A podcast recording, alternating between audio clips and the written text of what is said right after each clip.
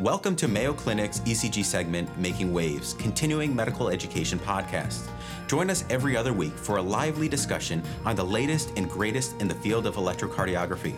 We'll discuss some of the exciting and innovative work happening at Mayo Clinic and beyond with the most brilliant minds in the space and provide valuable insights that can be directly applied to your practice. Welcome to Mayo Clinic's ECG segment, Making Waves. We're so glad you could join us today. Today, we have a great episode planned for you as we discuss Lyme carditis and the role of the ECG. We have an expert discussant joining us who will help us better understand this topic. So let's get started. Lyme disease is a common tick borne bacterial infection. In the United States, most cases of Lyme disease occur in the Northeast, Mid Atlantic, and Upper Midwest regions. In Canada, the prevalence continues to rise. If this bacterium infiltrates the myocardium, it is referred to Lyme carditis and can result in impaired electrical conduction in the heart. In this episode, we will discuss Lyme carditis, including the role of the ECG, management, and potential cardiac complications if left untreated. We are fortunate to have a world expert on this topic, Dr. Adrian Baranchuk, to discuss this further.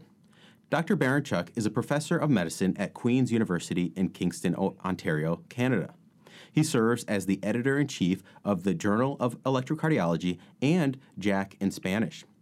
He is the past president of the International Society of Electrocardiology, the current vice president of the Internal International Society of Holter and Non-Invasive Electrocardiology, and he's the president elect of the Inter American Society of Cardiology.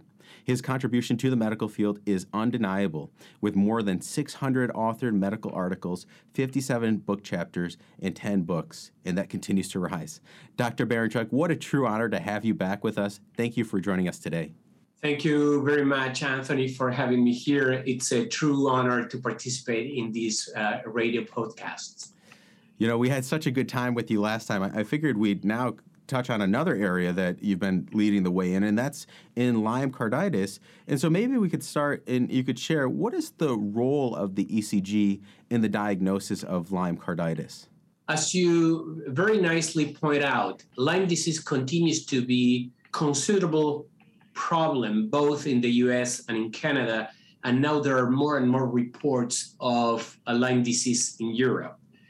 And the problem with this condition is that when it does affect the heart, and we call it Lyme carditis, it can be rapidly progressive to stages where life could be compromised. In simple terms, an inadvertent compromise of the heart can lead to the patient dying. The way that the heart is affected has two major clinical presentations. One of them is quite dramatic, and we call it fulminant myocarditis. For some reason, that happens in a small proportion of the patients. The vast majority of the patients that have Lyme carditis, which is around 10% of the total population with Lyme disease, it may present with different degrees of shutdown of the electrical system. That means, remember, the heart is contracting on its own because it has automaticity to make the electrical system to work without depending in us giving any directions to it. You can put your hand up, but you cannot make your heart to go faster or slower. It depends on automatic system that uh, regulates our heart rate.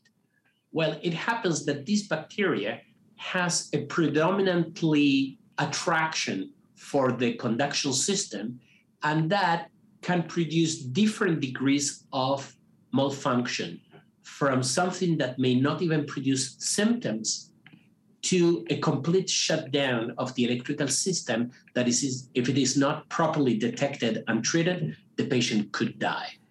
That's interesting to to think that it has this predilection for the conduction system once it infiltrates it and I guess once you suspect it, how do you monitor the heart rate? That that's a great question, and it helped me answering the final part of your first question, which is what is the role of the ECG?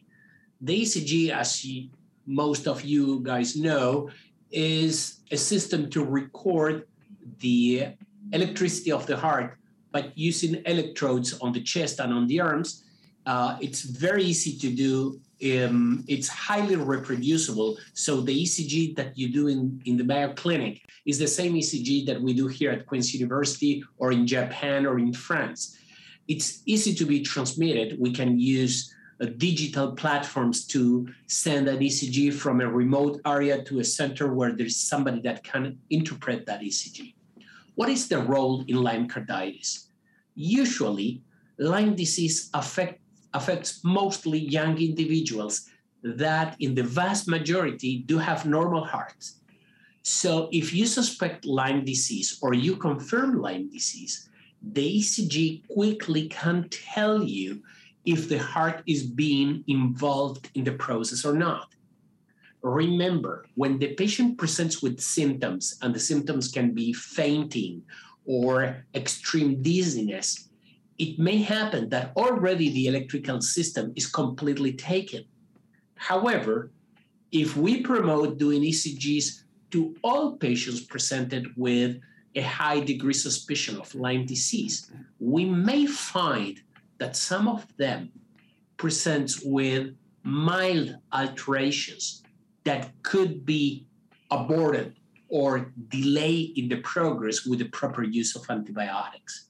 And this is why the ECG now has a relevant feature not only in Lyme carditis, helping us suspecting this, but also in Lyme disease to determine is it true that it's only 10% or 10% of patients presenting with Lyme disease that we know that they have Lyme carditis are those that we detect because they became symptomatic and then we did an ECG. So this is a discussion that is currently on the table, and we are advocating to try to expand the use of the ECG in every single individual presenting with Lyme disease or a high suspicious Lyme disease. That's really fascinating, knowing that you know young individuals are, are the group most commonly affected, and you know presumably you know, you know they'd have a normal ECG. So if you can capture even a, a slight, you know, conduction defect, it may help before you know they they end up to the emergency room fainting. Uh, that's really fascinating. And how about the role of heart rate? Is there anything we have to do there or with subsequent ECGs? In terms of heart rate, when you are having slight defects of the conduction system, you could still suspect Lyme carditis with the heart rate being normal.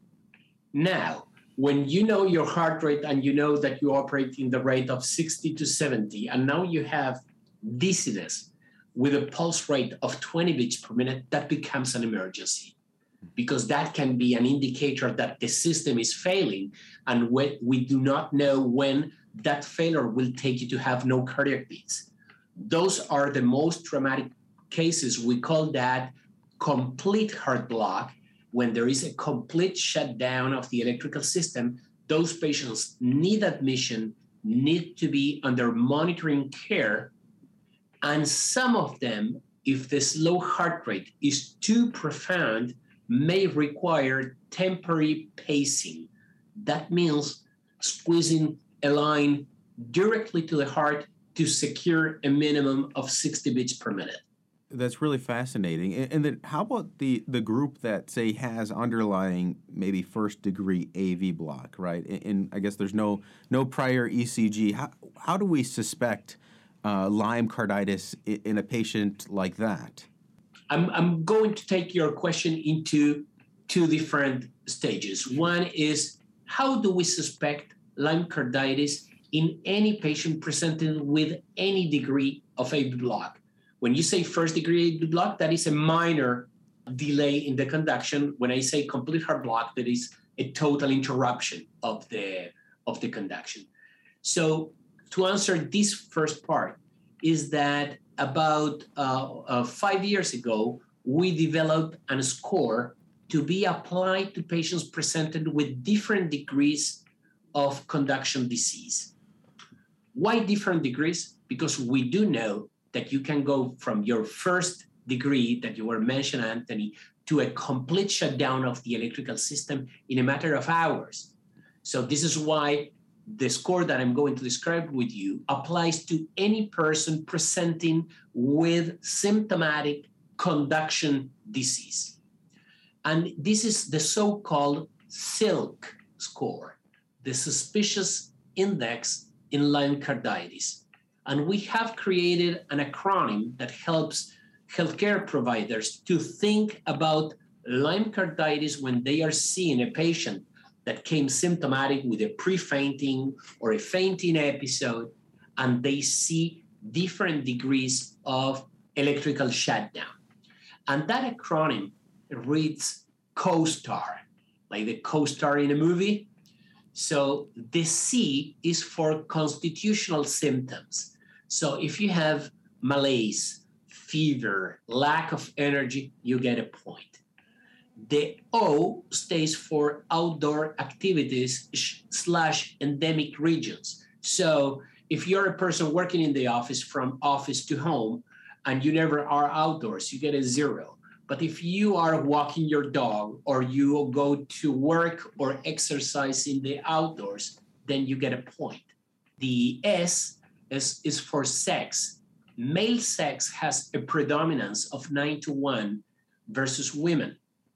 So, why is that? We don't know exactly. It could be simply that in our societies, men are more oftenly, more uh, frequently working in the outdoors than women. It could have to do with that or with something that we still don't understand.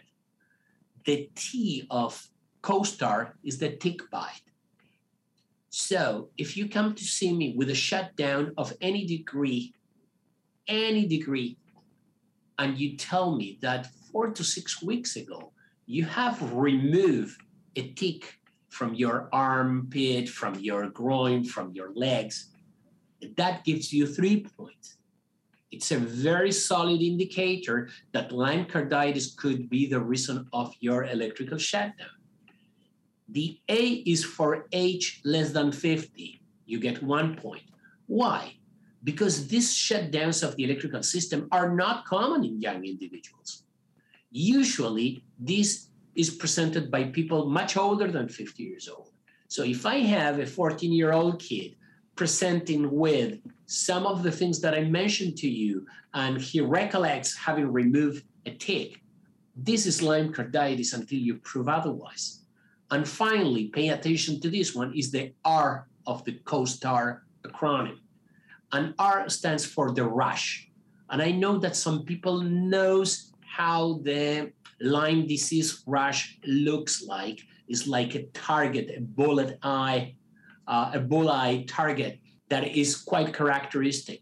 But the point here is that that science that gives you four points, it's only present in less than half percent of the people presented with Lyme carditis. Hmm, that... And we have published a case in a woman rare, 56 years of age, rare, more than 50, that was treated during two weeks because of a triangular rash on her shoulder. It ended up being Lyme carditis. So the SILC score still gives you directions, but there are a lot of outliers. And this is why we're so pleased to be in your program talking about this, because still healthcare providers need to remember that Lyme disease is out there and that at least 10% of them will present with a serious heart condition. It's really fascinating. And that SILC score is tremendously helpful. I thought of it during not the score, but Lyme disease. We think of it more when we're doing you know internal medicine. But you're right. Even as a cardiologist, we have to think about it because it, if gone untreated, you know we can end up with things. And that gets me to the, the next question. You mentioned some of these patients may need temporary pacing, right, if their rate gets too low. You know, which patients need pacing or do some of them wind up needing permanent pacing? This, this, this is the $1 million question and what took me through the world to deliver conferences specifically in the diagnosis and management of this condition. So the algorithm that we presented in 2019 in JACC is now the algorithm that the CDC is using to determine the flow of action once you have diagnosed this condition. So if the patient presents with evidence of Lyme carditis, it should be admitted to a unit with a monitor. Why? Because even if the electrical shutdown is partial, we know that a proportion of patients will continue to evolve to a more dramatic condition. If at the presentation, the, the slow cardiac rhythm that we call bradycardia, it's quite pronounced and producing symptoms on the patient. In the past, before all those studies that I'm mentioning now, the patient could get a pacemaker for the rest of his life. And now we're talking, I don't know, a 22 year old kid that will have to replace the battery every 10 years, so six times during his life, with a risk of a serious infection of 2 to 3% every time that we change the battery. Hmm. Not to talk about the mental health issues associated living as a young individual with a device that supports your heart. But the point here is that if you get proper treatment with antibiotics, this shutdown is transient. And now we have proof that there's no long term effects. We published last year the long term follow up of these patients that were treated with antibiotics, did not receive a pacemaker, and with an average of, of 24 months later, they are doing their normal lives. So we have exchanged seven to 10 days of antibiotics in a hospital by a life living with a device. However, Anthony, few of them, the bradycardia is so pronounced, the slow cardiac rhythm is so intolerable that we do put something called a temp perm pacemaker. What is that? That is a real pacemaker wire that goes into the heart. It gets externalized below the clavicle. We hook it up to a battery outside the body and we paste the battery on the chest. And with that, we can ambulate the patient from day one. Because think about it 22 year old guy working as a, as a, a roof fixer, doing full activities, presents a fainting, comes to hospital, and I said, Now you're going to be admitted with a wire in your neck for the next seven to 10 days, but please do not move for seven days. What? That is the so called temporary. So we adopted a technique called temp perm, where the patient gets this device. And to prove my team on the difference between the, the classic temporary wire versus the temp perm, I asked the patient to walk with me from the table where we put the wire to his bed in the unit. Meaning, you don't stop ambulating. Next day, this guy was in the solar room watching TV and chatting with a friend while waiting for the antibiotics to make its work. By day five, we've been able to take the wire out completely. And now we're doing something in a systematic manner, Anthony. We are putting these people on a treadmill before sending them home. Why? Because we want to see how much they that, that conduction system can tolerate. Hmm. And if in the treadmill your heart rate goes above 120 beats per minute, the only thing we do is we see you in four to six weeks with an ECG. All right? And then we see you at one year with an ECG. If in the treadmill you didn't do that well, well, we see you at four to six weeks with an ECG and another treadmill to see if you kept improving. So the beauty of this is that this approach allow us to determine that this is a transient condition, that if properly treated, it resolves in a matter of five to 10 days, that three weeks of antibiotics in total is the perfect dose. So when you go home, you don't continue with IV antibiotic. We switch to antibiotics PO. And that at four to six weeks, you need a control to be sure that everything is in place. And then when we see you at one year, everything is perfect. So far, no patient relapsed, no patient got reinfected because they learned all the process and measurements that they can do to avoid further infection and to continue doing activities in the outdoors, right?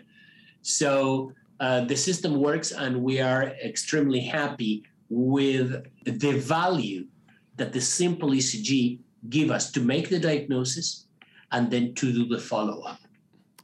It's really tremendous to, to see the importance, like you mentioned, from the initial presentation through monitoring of what the disease course might look like, what to look out for, the need for even pacing. And you've already got to my next question, which was how do you follow these patients in the role? And you've already answered that. It's really uh, amazing to see the work you've done, and uh, I will have to check out that that JACC article in 2019, and um, which is now now used by everyone across the the world. So thank you so much.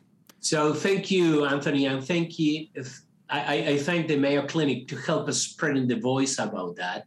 We're very happy now. Every two to three months different groups uh, um, across the world are validating the SILC score so using it in their populations right lyme is not the only transient cause that can produce uh, electrical shutdown but maybe it is the cause in north america for a transient condition that can be recovered without having to pay and i'm not talking about money i'm talking biological cost of implanting a device in a young individual for the rest of his or her life. Mm. So, thank you so much for helping us uh, passing the message.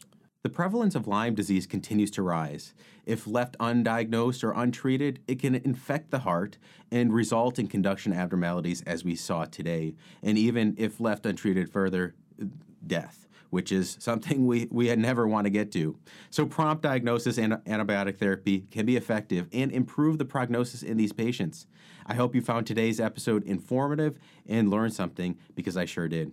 Dr. Baranchuk, thank you for sharing your expertise and helping us better understand this important and seemingly under discussed topic. On behalf of our team, thank you for taking the time. It's been a true pleasure. Thank you. Thank you for joining us today. We invite you to share your thoughts and suggestions about the podcast at cveducation.mayo.edu. Be sure to subscribe to a Mayo Clinic Cardiovascular CME podcast on your favorite platform. And tune in every other week to explore today's most pressing electrocardiography topics with your colleagues at Mayo Clinic.